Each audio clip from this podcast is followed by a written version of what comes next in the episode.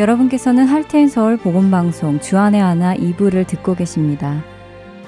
주안의 하나 2부에는 구약 성경에 나오는 이스라엘 왕들의 이야기를 공부해 보는 왕들의 이야기와 은혜의 설교 그리고 쉽게 지나쳤던 말씀들을 다시 살펴보며 더 깊게 묵상하는 내 입술의 묵상이 준비되어 있습니다. 먼저 왕들의 이야기로 이어집니다.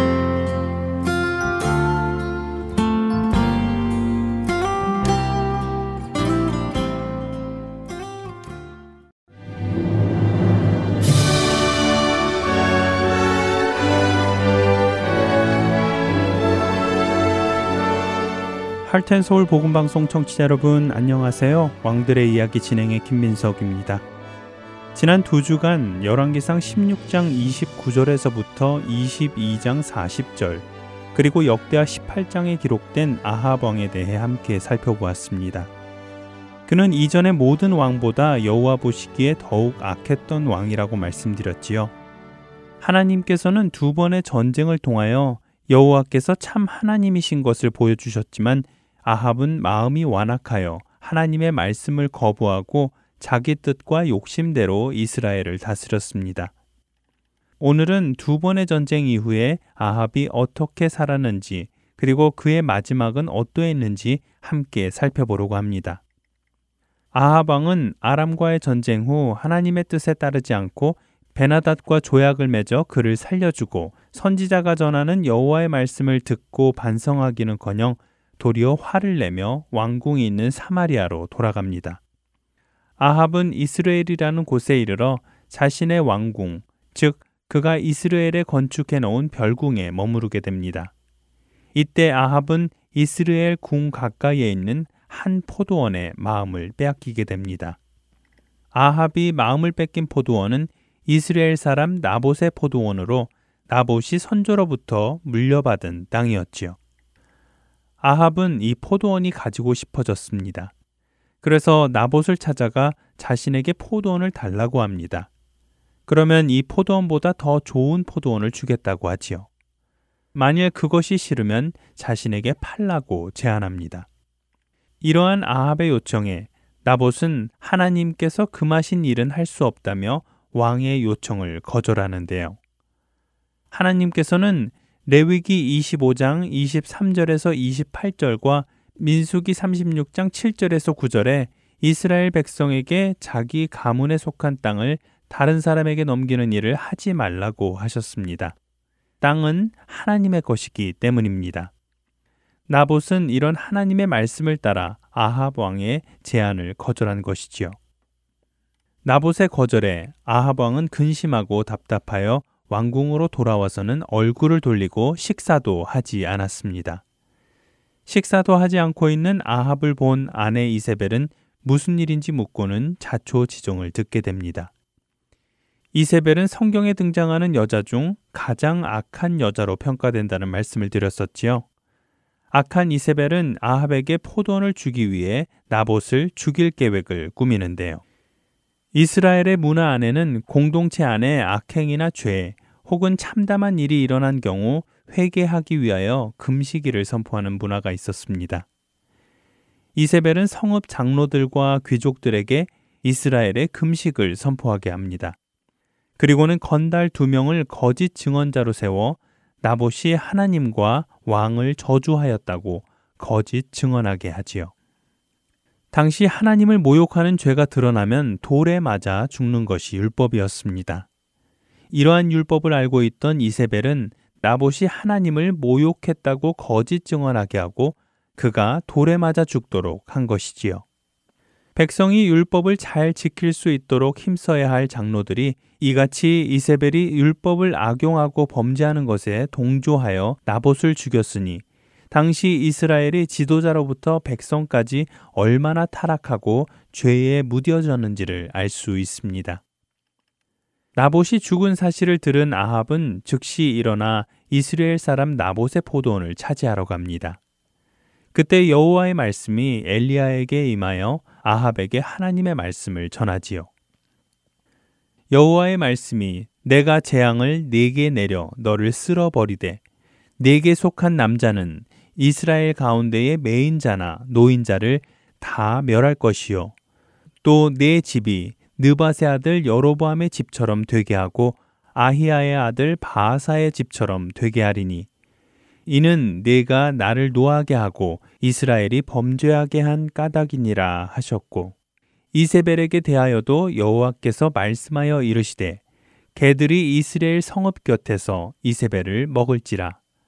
아합에게 속한 자로서 성읍에서 죽은 자는 개들이 먹고 들에서 죽은 자는 공중의 새가 먹으리라고 하셨느니라 하니 열왕기상 21장 21절에서 24절의 말씀입니다. 하나님께서는 여호와 보시기에 악을 행한 아합과 그의 집을 멸하기로 하셨습니다. 엘리야에게서 하나님의 말씀을 전해 들은 아합. 그는 이전과 다른 모습을 보입니다.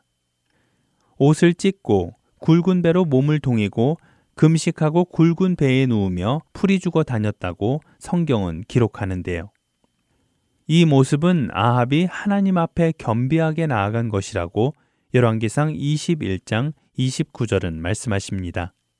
하나님께서는 엘리야를 통해 아합이 여호와 앞에서 겸비함으로 인하여 아합의 시대에 재앙을 내리지 않으시고 아들의 시대에 재앙을 내리겠다고 하십니다.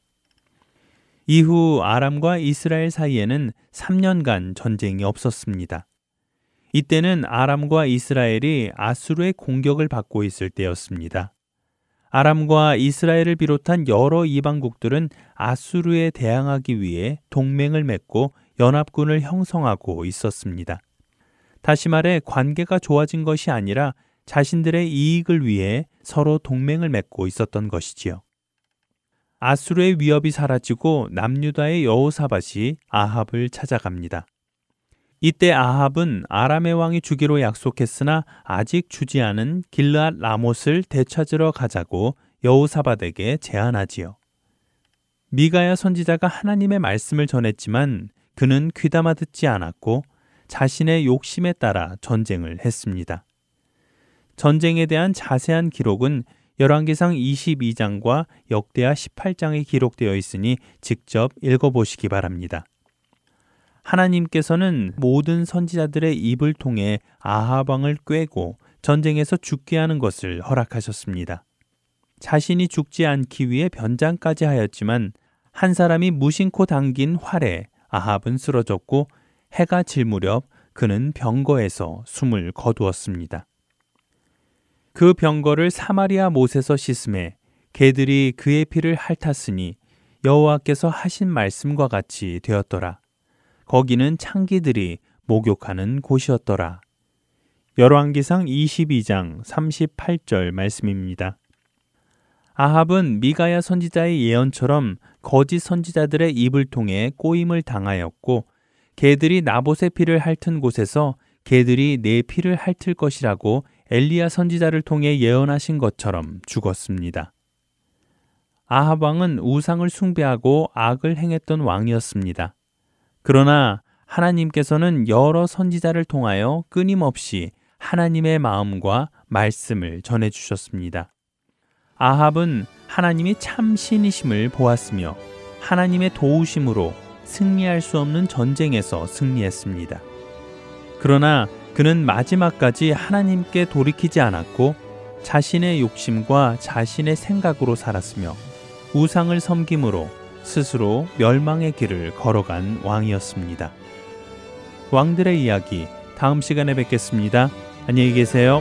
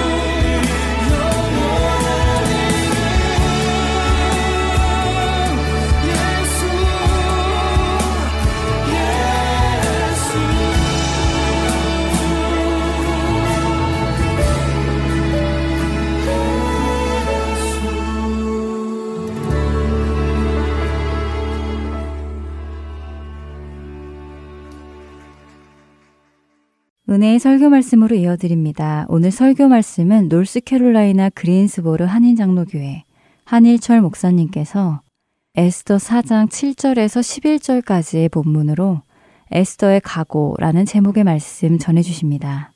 은혜의 시간 되시길 바랍니다.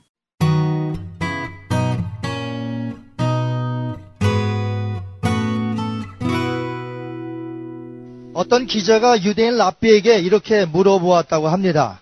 유대인들은 그 어떤 민족보다도 심한 핍박을 받았는데 그 핍박을 견디며 어떤 생각을 갖나요? 질문을 받은 유대인 랍비는 기자에게 웃으며 이렇게 답변했다고 합니다. 기념할 만한 유대인의 절기가 또 하나 생기는 것이지요. 구약 시대에 보면 유대인들에게는 무서운 핍박이 많았습니다. 그 무서운 핍박에서 해방받은 절기가 세 가지가 있는데 첫 번째는 우리가 잘 아는 대로 이집트에서 해방받은 것을 기념하는 파스오버, 6월절이죠. 또 무교절과 같이 있는데 이것을 지키고요. 두 번째로는 페르시아에서 유대인들을 전부 죽을 뻔하다가 살아난 것을 기념하는 불임절이 됩니다. 마지막 세 번째는 헬라 제국을 내수로 부하들이 나누어 가졌죠. 그 왕조 중에 셀류쿠스 왕국의 안티오코스 4세가 유대인들을 엄청나게 핍박합니다. 그들이 그렇게 중요시 여기는 성전에다 돼지 피를 뿌리면서 모욕했던 사람, 거기에 맞서 싸웠던 마카비 전쟁. 그 마카비 전쟁을 일으켜서 유대의 독립을 잠시 일구어내죠.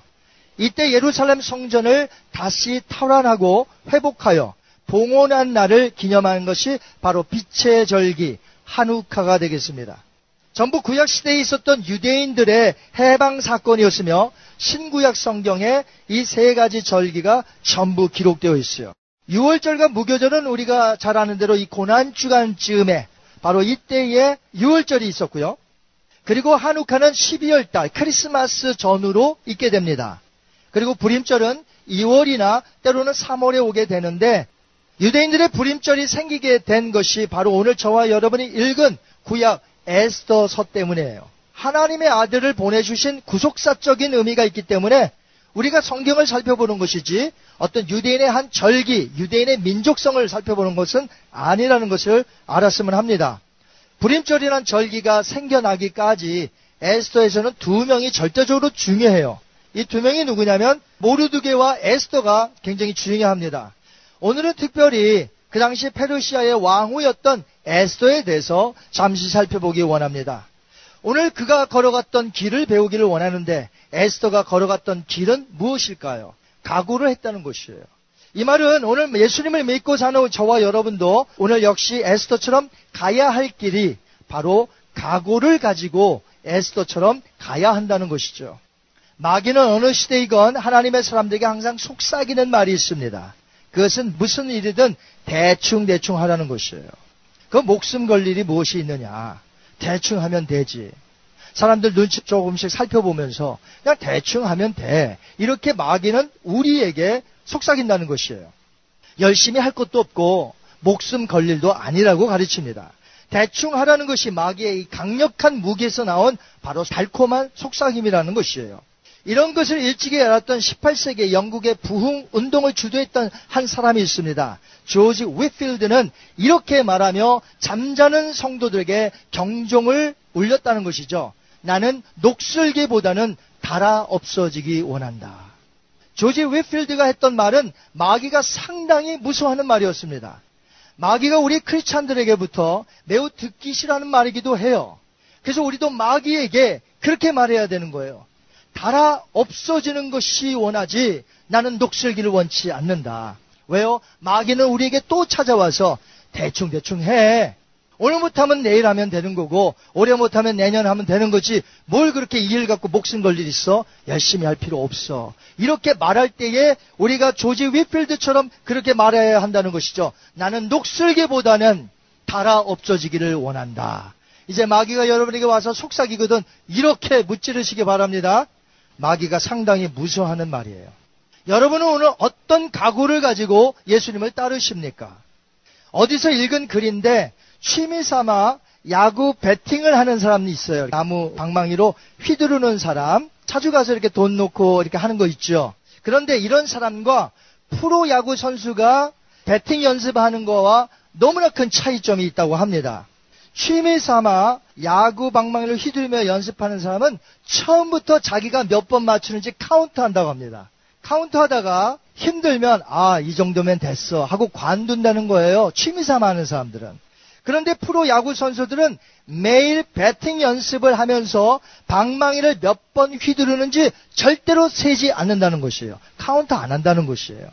방망이를 계속 휘두르다가 팔이 아파오기 시작합니다. 여러분, 프로가 팔이 아파오기 시작하는 건 무슨 말이죠? 굉장히 많이 연습했다는 것이죠. 이제 팔이 아파오기 시작하면 그때부터 카운트를 시작해요. 아마추어만 해도 프로와 무엇이 다르냐면 팔이 아플 만큼 해요. 취미하는 사람하고 달리 아마추어는 그래도 팔이 아플 만큼은 해요. 그런데 아마추어는 그때 아 이 정도면 됐어 하고 집에 갑니다. 근데 프로 선수는 아니에요. 팔이 아파오기 시작하면 이제부터 배팅을 내가 몇 번 휘두르는지 이제 카운트하기 시작한다는 것이죠. 이러한 각오를 갖지 않고 배팅 연습을 한다면 프로 생활에서 남아 있을 수가 없습니다. 아마추어로 내려가든지 아니면 오랫동안 슬럼프에 빠진 채 프로 생활을 그만둬야 할지도 모른다는 것이에요. 어떤 면에서 우리 크리스찬들은 프로 근성이 있어야 한다고 봅니다. 인생이 결코 만만치 않잖아요.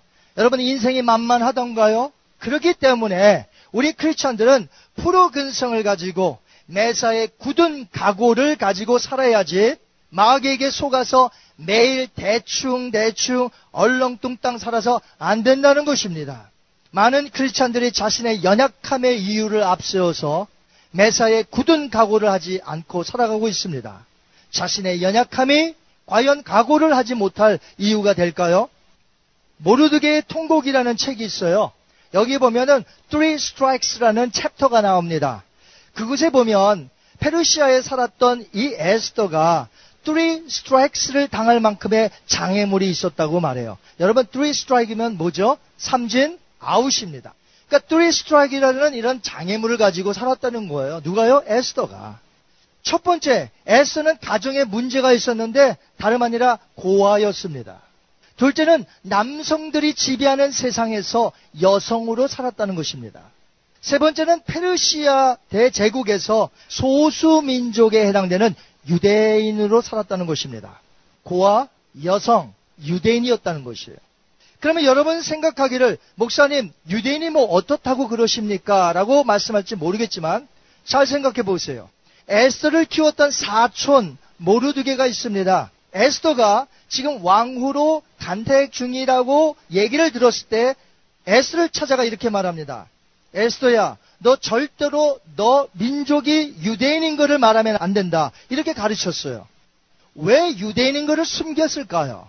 다른 민족들이 다 유대인을 좋아하면 왜 유대인인 것을 숨겼을까요? 그 당시에 유대인들은 사람들이 좋아하지 않는 타입의 민족이었습니다. 그렇기 때문에 이 에스에게는 three strikes, 이 세 가지가 있었다는 것이죠. 고아, 여성, 유대인이었다는 것이에요. 이렇게 그에게는 three strike 삼진 아웃을 당할 수밖에 없는 장애물이 있었지만 하나님의 섭리와 하나님의 주권 속에 그는 페르시아의 왕후가 되었다는 것이에요.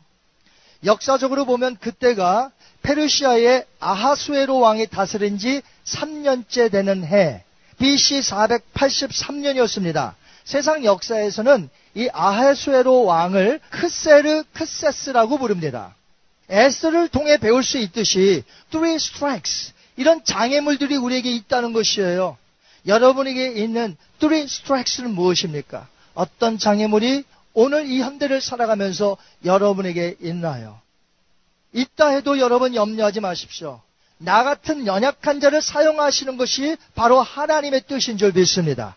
하나님은 강하시기 때문에 우리가 약한 것은 아무런 문제가 되지 않아요. 그런데 우리는 변명을 어떻게 돼요? 나는 연약하다는 거예요.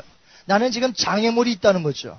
나는 지금 큰 장애물이 있어서 일을 감당할 수 없다는 거죠. 하나님은 말씀하십니다. 그렇기 때문에 너가 적격이야. 내가 너를 사용하마. 이렇게 하나님의 말씀하신다는 거죠.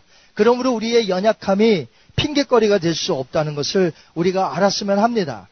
사실 에스더가 페르시아의 왕후였지만 그의 신세가 지난번 왕후 에스더 바로 전에 왕후가 있었는데 이름이 와스티예요. 그 와스티처럼 언제 왕에게부터 버림을 받을지 모르는 지책이었습니다.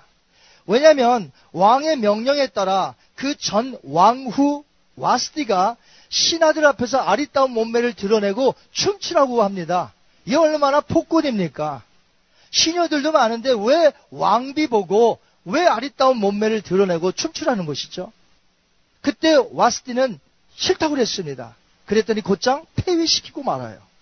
이렇게 폭군이었던 왕의 왕으로서 에스더는 살아갈 때에 실권이 하나도 없는 그야말로 단순히 왕의 여자일 뿐이지 그에게는 아무런 실권과 그런 능력도 없었던 것이죠. 하지만 그 왕후의 자리에 앉은 것이 바로 이때를 위함이 아닌가 하는 사건이 하나 발생하게 됩니다. 이때 에스더가 굳은 각오를 가지고 역사를 바꿔버리는 것이죠. 유대인과 원수지간이었던 사람이 있었습니다. 아말렉 족속의 특별히 아각이라는 왕의 후손인데 하만이란 자가 페르시아 왕 다음에 제2인자로 그 당시에 살고 있었습니다. 모르드게가 유대인으로서 하만에게는 너무나 눈의 가시처럼 늘 여겨왔어요. 그래서 죽여야 되겠다 마음을 먹었고 그거 가지고도 성이 차질 않아서 유대인 전체를 죽여야 되겠다는 계략을 세웁니다. 그리고 이제 왕에게 나아가서 왕의 조서를 받아낸 하만은 이미 이렇게 될 줄 알고 제비를 뽑아놨어요. 그것이 아달월 13일 하루 동안에 유대인들을 죽이는 그래서 제비 뽑았다 그래서 이것을 불임절이라고 하는 것입니다. 젊은이, 노인들, 어린이, 여인들을 막론하고 유대인이라면 전부 죽여도 되고 그 재산을 탈취해도 되는 합법적인 도륙하는 날. 그날이 바로 이제 유대인들이 다 죽는 날이에요. 모르드게는 이 급박한 사실을 알아챈 후에 에스더에게 일렀습니다. 그렇지만 에스더는 왕에게 자신이 불문을 받지 않은 지가 이미 30일이 지났기 때문에 자신은 왕후를 할지라도 아무런 실권이 없다면서 지금 다시 모르드에게 사람을 보내서 나는 아무것도 할 수 없습니다. 라고 보내는 것이에요. 그런데 오직 살아나는 방법이 하나 있는데 왕이 금호를 내밀고 그 금호를 만질 때만 죽지 않을 수 있는 것이죠. 그러나 왕이 이미 제가 말씀을 드린 대로 폭군이었다는 것을 생각할 때에 아무리 에스더 왕후라 할지라도 폭군이 어때요? 왕 금호를 내밀지 않을 가능성이 너무나 짙은 것이죠.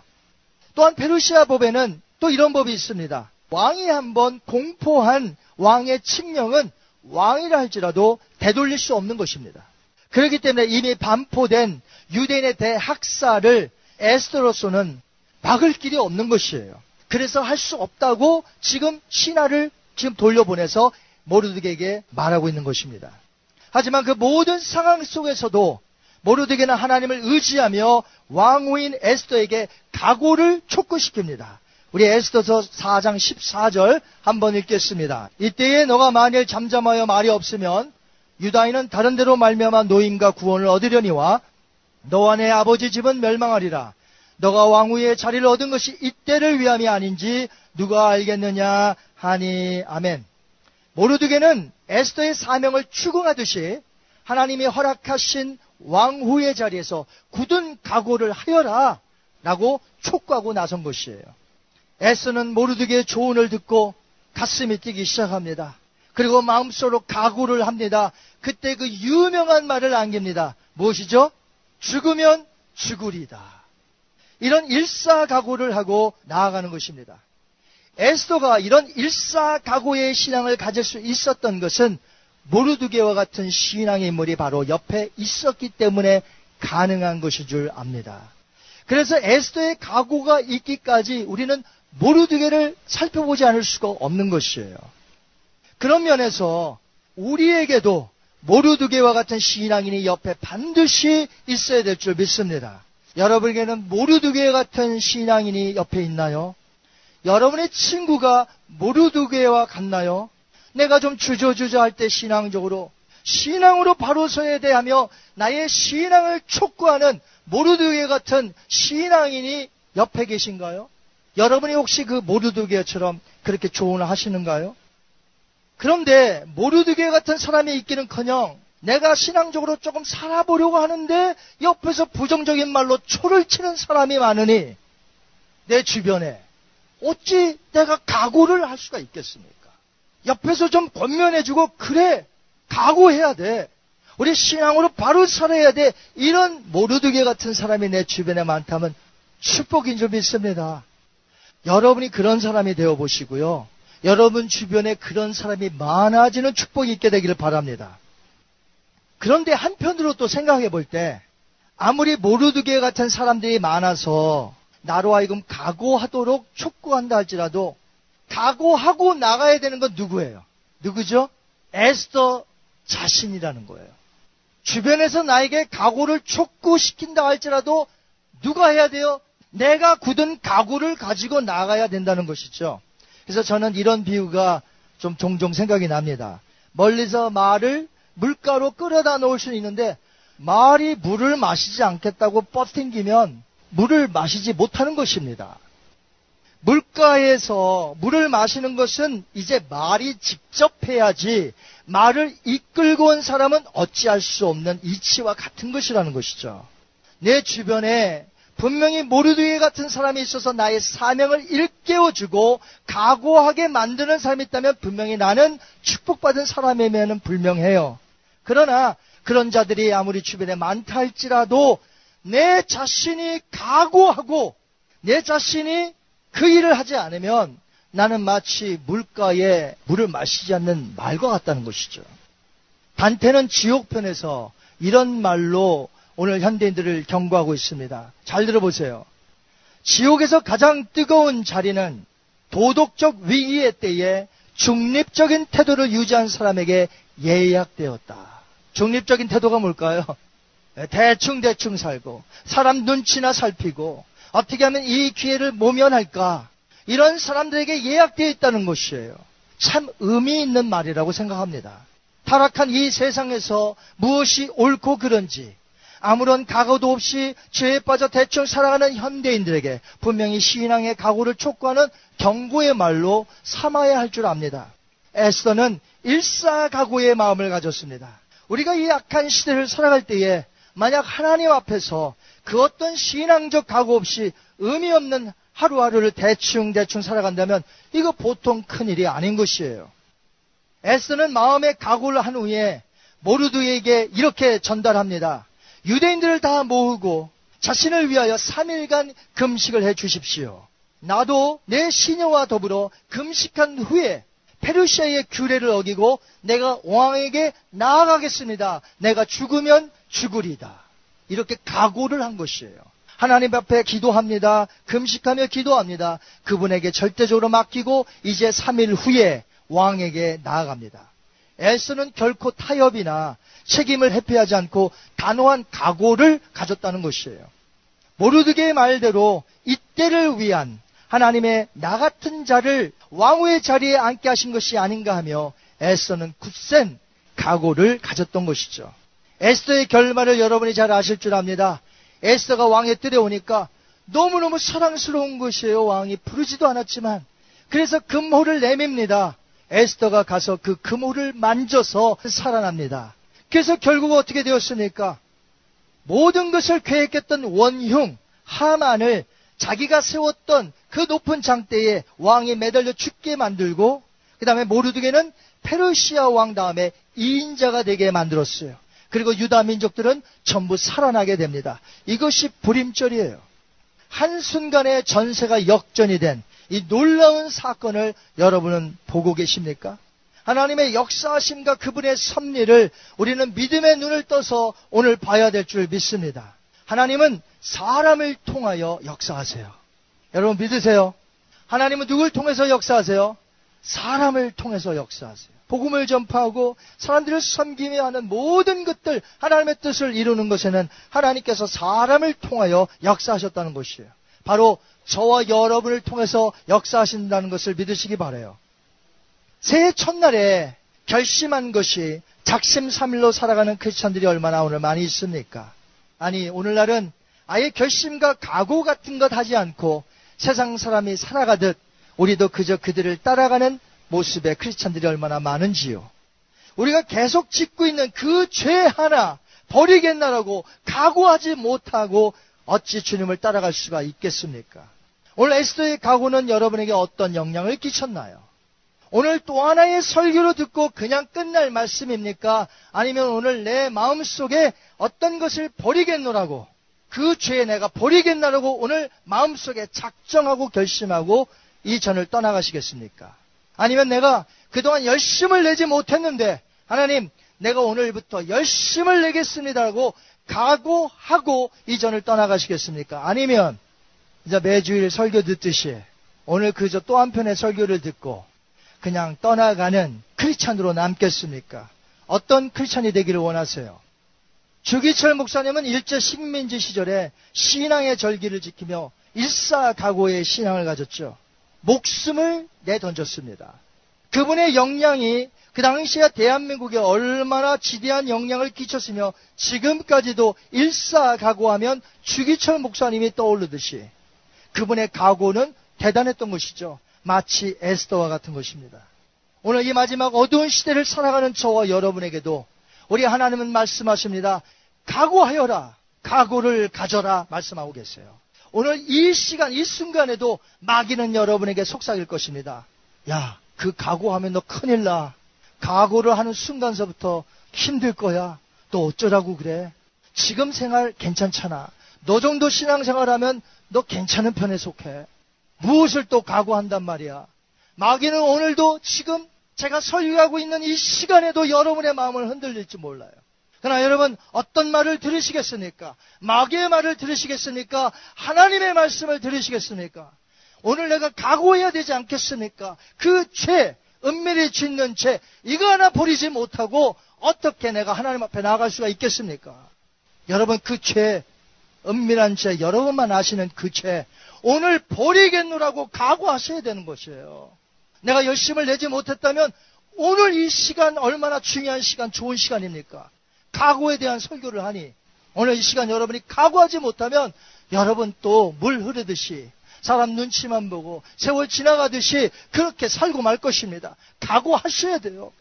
여러분 각오하시는 축복이 있게 되길 바랍니다. 마귀의 속삭임에 넘어가지 않기를 주님의 이름으로 축원합니다. 시편 57편에 보니까 다윗이 사울을 피하여 다닐 때였어요. 사울을 피하여 숨을 곳이 없어요. 그런데 다윗은 이때 작정합니다. 그의 영혼이 낭망하지 않겠노라고. 그의 영혼이 하나님만 찬양하겠노라고. 사울을 피하여 다닐 때 숨을 곳이 없을 때 그는 이렇게 확정했다는 것입니다.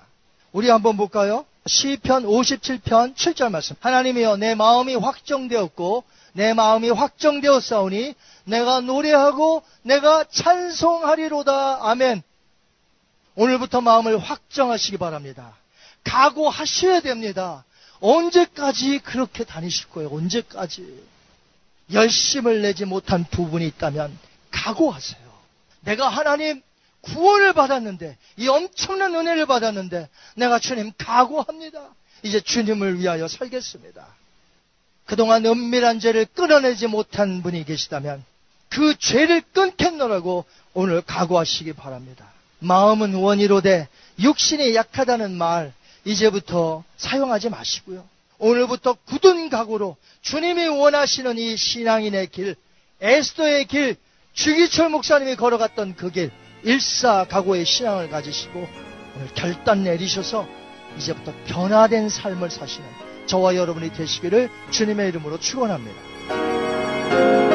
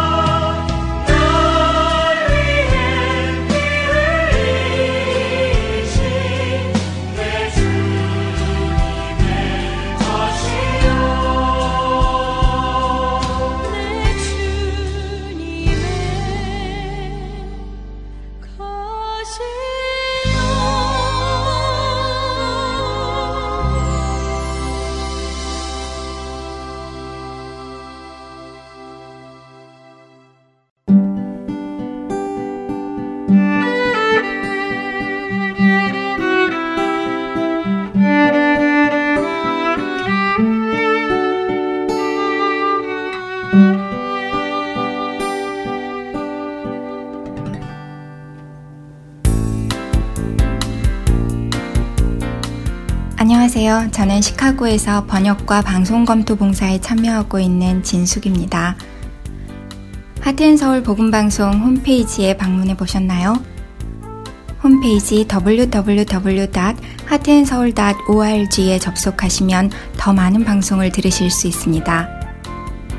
그리고 현재 한국어 방송 4부와 영어 방송인 Children's 프로그램에서 방송되고 있는 데일리 디보셔널에 관한 자료들을 홈페이지에서 찾아보실 수 있습니다.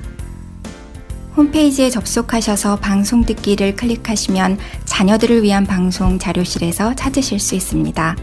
홈페이지를 이용하실 때 불편한 점이 있으시거나 궁금한 점이 있으신 분은 사무실로 연락 주시기 바랍니다. 사무실 전화번호는 602-866-8999입니다.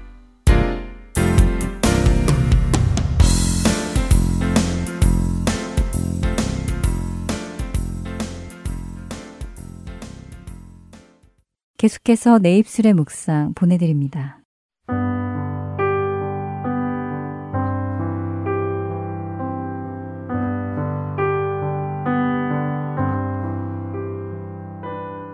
애청자 여러분 안녕하세요. 여러분과 함께 말씀을 상고해보는 내 입술의 묵상 진행의 민경은입니다.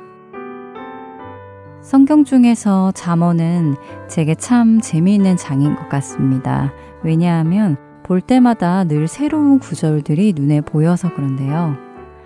어, 성경에 이런 말씀이 있었어? 하는 구절들을 자주 보게 되더라고요. 최근에도 그런 구절들을 보게 되었는데 읽어드리겠습니다. 은밀한 선물은 노를 쉬게 하고 품 안의 뇌물은 맹렬한 분을 그치게 하느니라. 뇌물은 그 임자가 보기에 보석 같은즉 그가 어디로 향하든지 형통하게 하느니라. 잠언 21장 14절 말씀과 17장 8절의 말씀입니다. 저는 이 말씀을 읽고는 얼른 와닿지 않아 다시 읽어보았습니다. 어, 지금 내가 말씀을 잘못 읽었나 하는 생각까지 들었는데요. 뇌물이 맹렬한 분을 그치게 하고 뇌물이 그가 어디로 향하든지 형통하게 한다고 말씀하고 계시니 말입니다.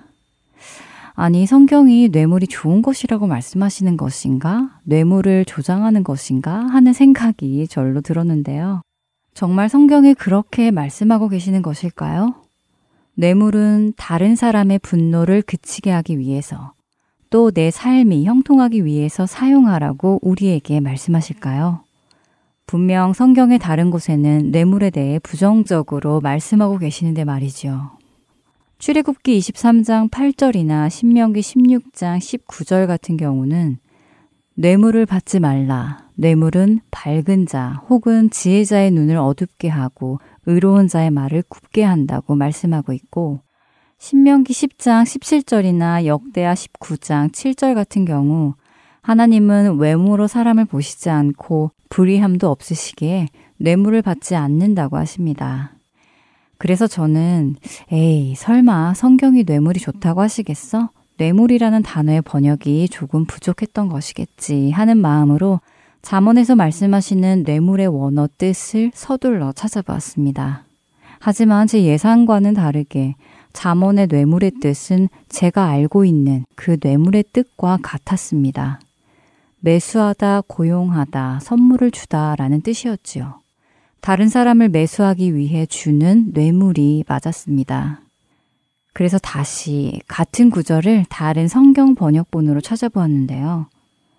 잠언 17장 8절은 어떤 사람은 뇌물을 마법처럼 생각하여 그것이면 무엇이든지 할 수 있다고 믿는다라고 현대인의 성경은 번역했고 잠언 21장 14절은 은밀히 안기는 선물은 화를 가라앉히고 몰래 바치는 뇌물은 거센 분노를 사그라뜨린다 라고 공동 번역 성경이 번역했습니다. 다른 번역본을 보니 이제야 그 의미가 이해가 되었습니다. 결국 성경은 뇌물은 맹렬한 분노를 그치게 하니 사용하라 라고 우리에게 권면을 하는 것이 아니라 뇌물이라는 것이 이런 것이다 라고 사실을 말씀하고 계셨던 것이지요.